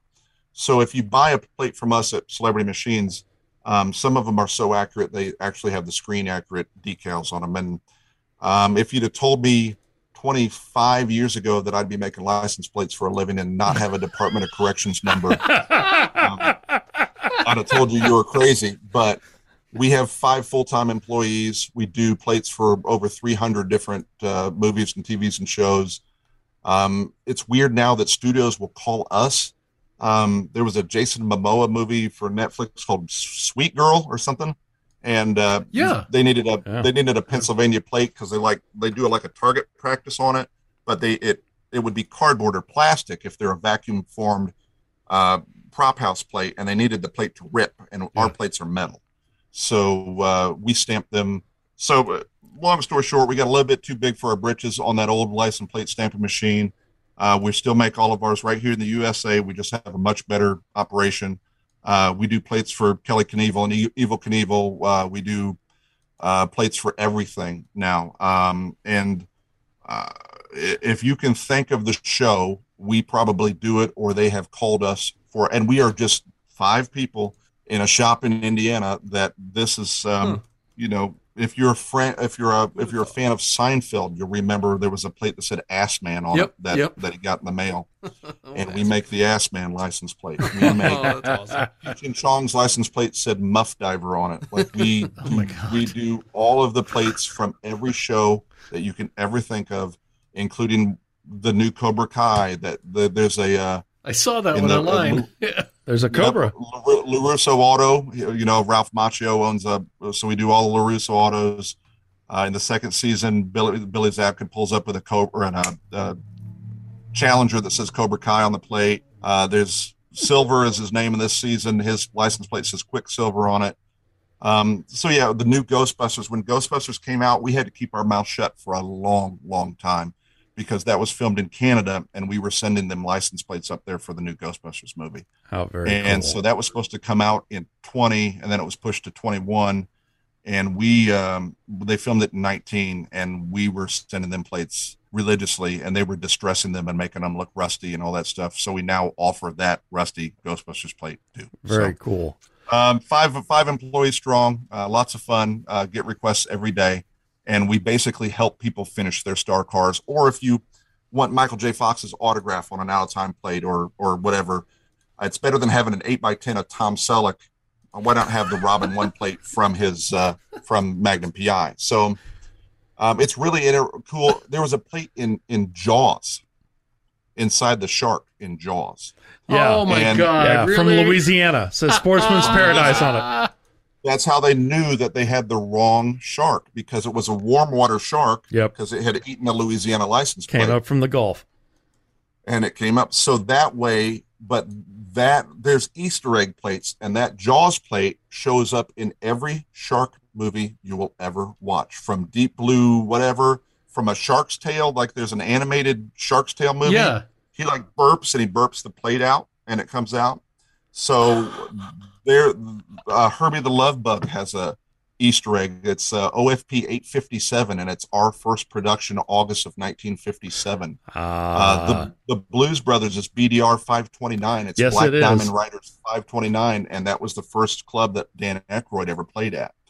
So Hmm. there's a lot of hidden stuff. The Jaws one is great. We of course we do the Jaws plate, um, but anyhow, it's it all started by having a dumb Indiana license plate on the back of my orange Dodge Charger that was from Hazzard County, and I just needed a plate. And um, right now, I'm talking to you from a, from a from an office that has one and a half million license plates in it right now, Yeah. and um, Unbelievable. it's crazy. It's fun. We do we do lots of we donate probably twenty thousand dollars a year to the Michael J. Fox Foundation through the out of time license plates.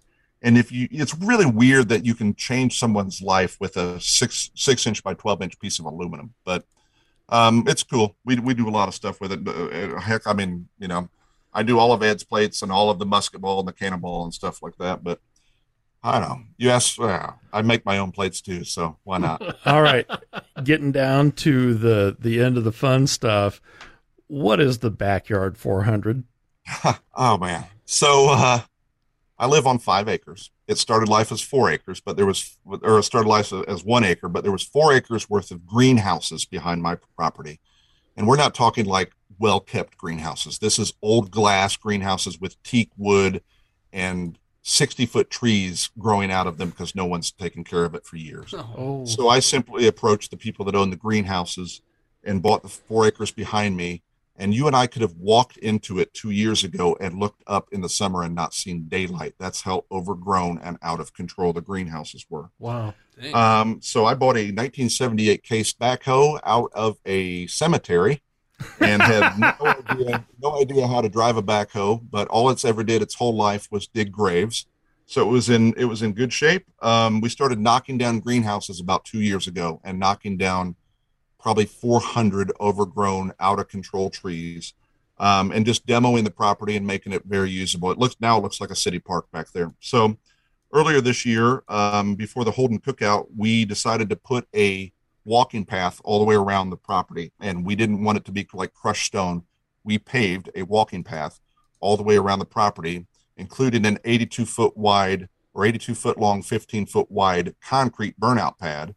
Because whenever you have all your friends over, they're going to leave your house like John Force anyhow. So you might as well let it so the burnout pad attaches to the walking path and it, and it makes 12 turns ar- around the property.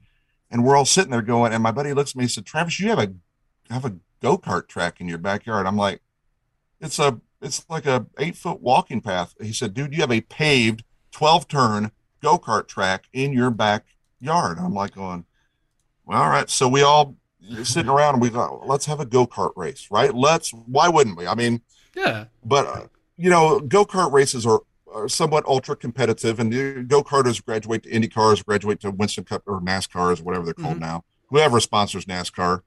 Um, so uh, we were like, we don't want it to be like shifter carts. We don't want it. Everybody has to look like a Shriner.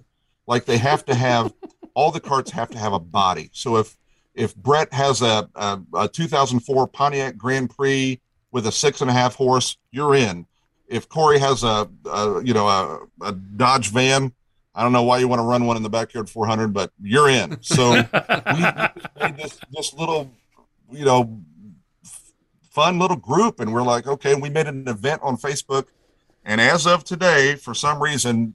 I have single handedly increased the price of every yard cart known to man at this point.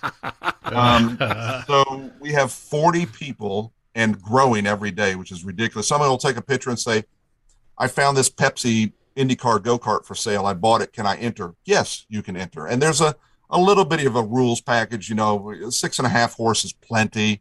uh, helmet, you know, whatever else. But don't try to kill your friends on my my backyard uh, 400. if you don't mind. So it's in it's in April. Uh, we're gonna have uh, probably a thousand people in my backyard cheering on a bunch of idiots driving around in go karts. But we had to make classes. We didn't even think about this because we had a bunch of Indy carts. Because we're in Indianapolis before the race, you could go to the local grocery store and they would have a go kart as a child. I win the enter to win this go kart. A lot of people won them that had no reason or no business owning a go kart. But like every year, the pace car would be the same. Like you, if the Viper was a pace car, they would the grocery store would give away the Viper or whatever else. So we had to have an IndyCar class, like a street car class, and then NASCARs. Oh my! I didn't know that Luminas and and Aero Coupe Grand Prix and everything. But so all of my friends and people I couldn't pick out of two people are showing up with uh, with go karts in April in my backyard, and uh, you guys. I hope you guys are there. You can broadcast live from the Oh, from we're- the boombox. A- At least one of us will be there. I'll try to talk the other two into it. All right. Favorite question in every interview. It's also the one that wraps everything up, and it's Sure. usually it's usually the best question we get from anybody. What's the dumbest thing you've ever done in a car? Dumbest thing I've ever done in a car. There's a small speedway here in Indianapolis called Kitley, Kitley Motor Speedway, and everybody has a hometown track. And Kitley has the World Figure Eight Championships, and they also hold one of those crazy nights called the Wild Night, like when you race school buses or have a demolition derby combine race. Or well, so I think They Mark's had, all uh, in. Yeah, yeah, yeah, you have whatever. my attention. So, um, uh, I raced, of course, being a disc jockey, I got a Budweiser sponsorship of all things. we had a, uh, we had an 86, uh, Caprice Classic, go us. And, um, they had a thing and we painted it up exactly like when I think Ken Schrader drove the 25 Budweiser car there for a minute. Uh, but anyhow, we painted it exactly like the Budweiser Winston Cup car at the time. So it was gorgeous going against all these other junkers or cars in a thing called the blind driver race. so what it was is the person in the driver's seat with the helmet on had a sack over his head, had a pillowcase over his head, and the person behind him had his shoulders, hands on his shoulders, and was communicating with him. Go, go for right, left, right, left, go straight, gas, stop, stop, stop, stop, stop.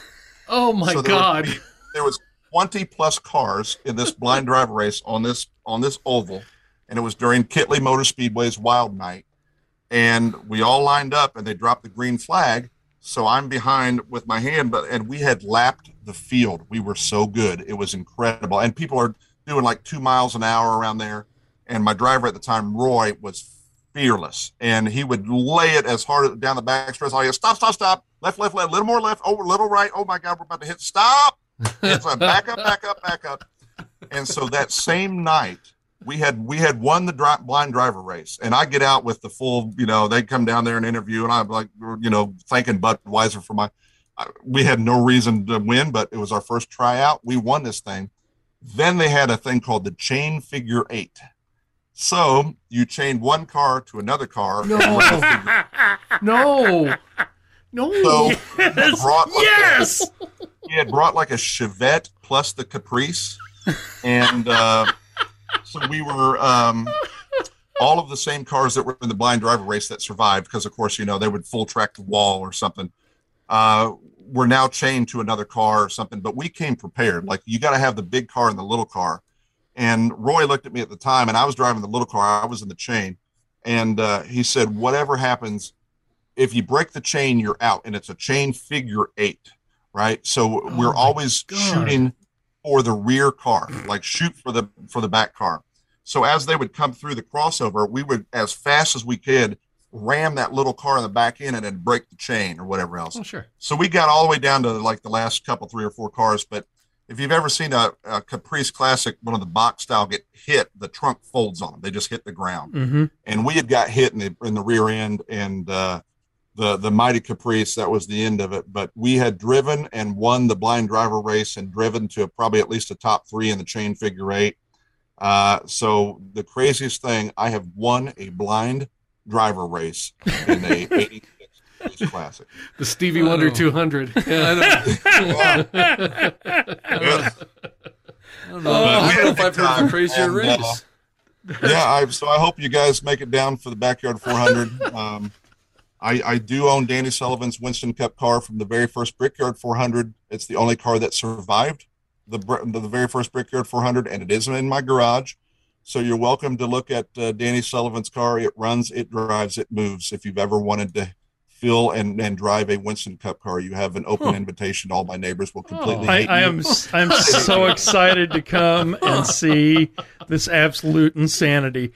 We've been speaking with accomplished Cannonball Run competitor, traffic scofflaw, and proprietor of Celebrity Machines Mr. Travis Bell. You can find all the web and social media links for Travis on readthedriven.com. Travis, thank you so much for being with us tonight. We really appreciate it. Thanks for having me. Thanks so much for spending time with Driven Radio. We love what we do, and we wouldn't be able to do it without the support of our listeners. You can find us online at drivenradioshow.com and readthedriven.com. Find us on Facebook, Twitter, and Instagram at Driven Radio Show, and listen everywhere fine podcasts are heard. I am Brett Hatfield for Corey Pratt. Yep. And Mr. Mark Groves. Yo. Thank you for listening, and we'll see you next time here on Driven Radio.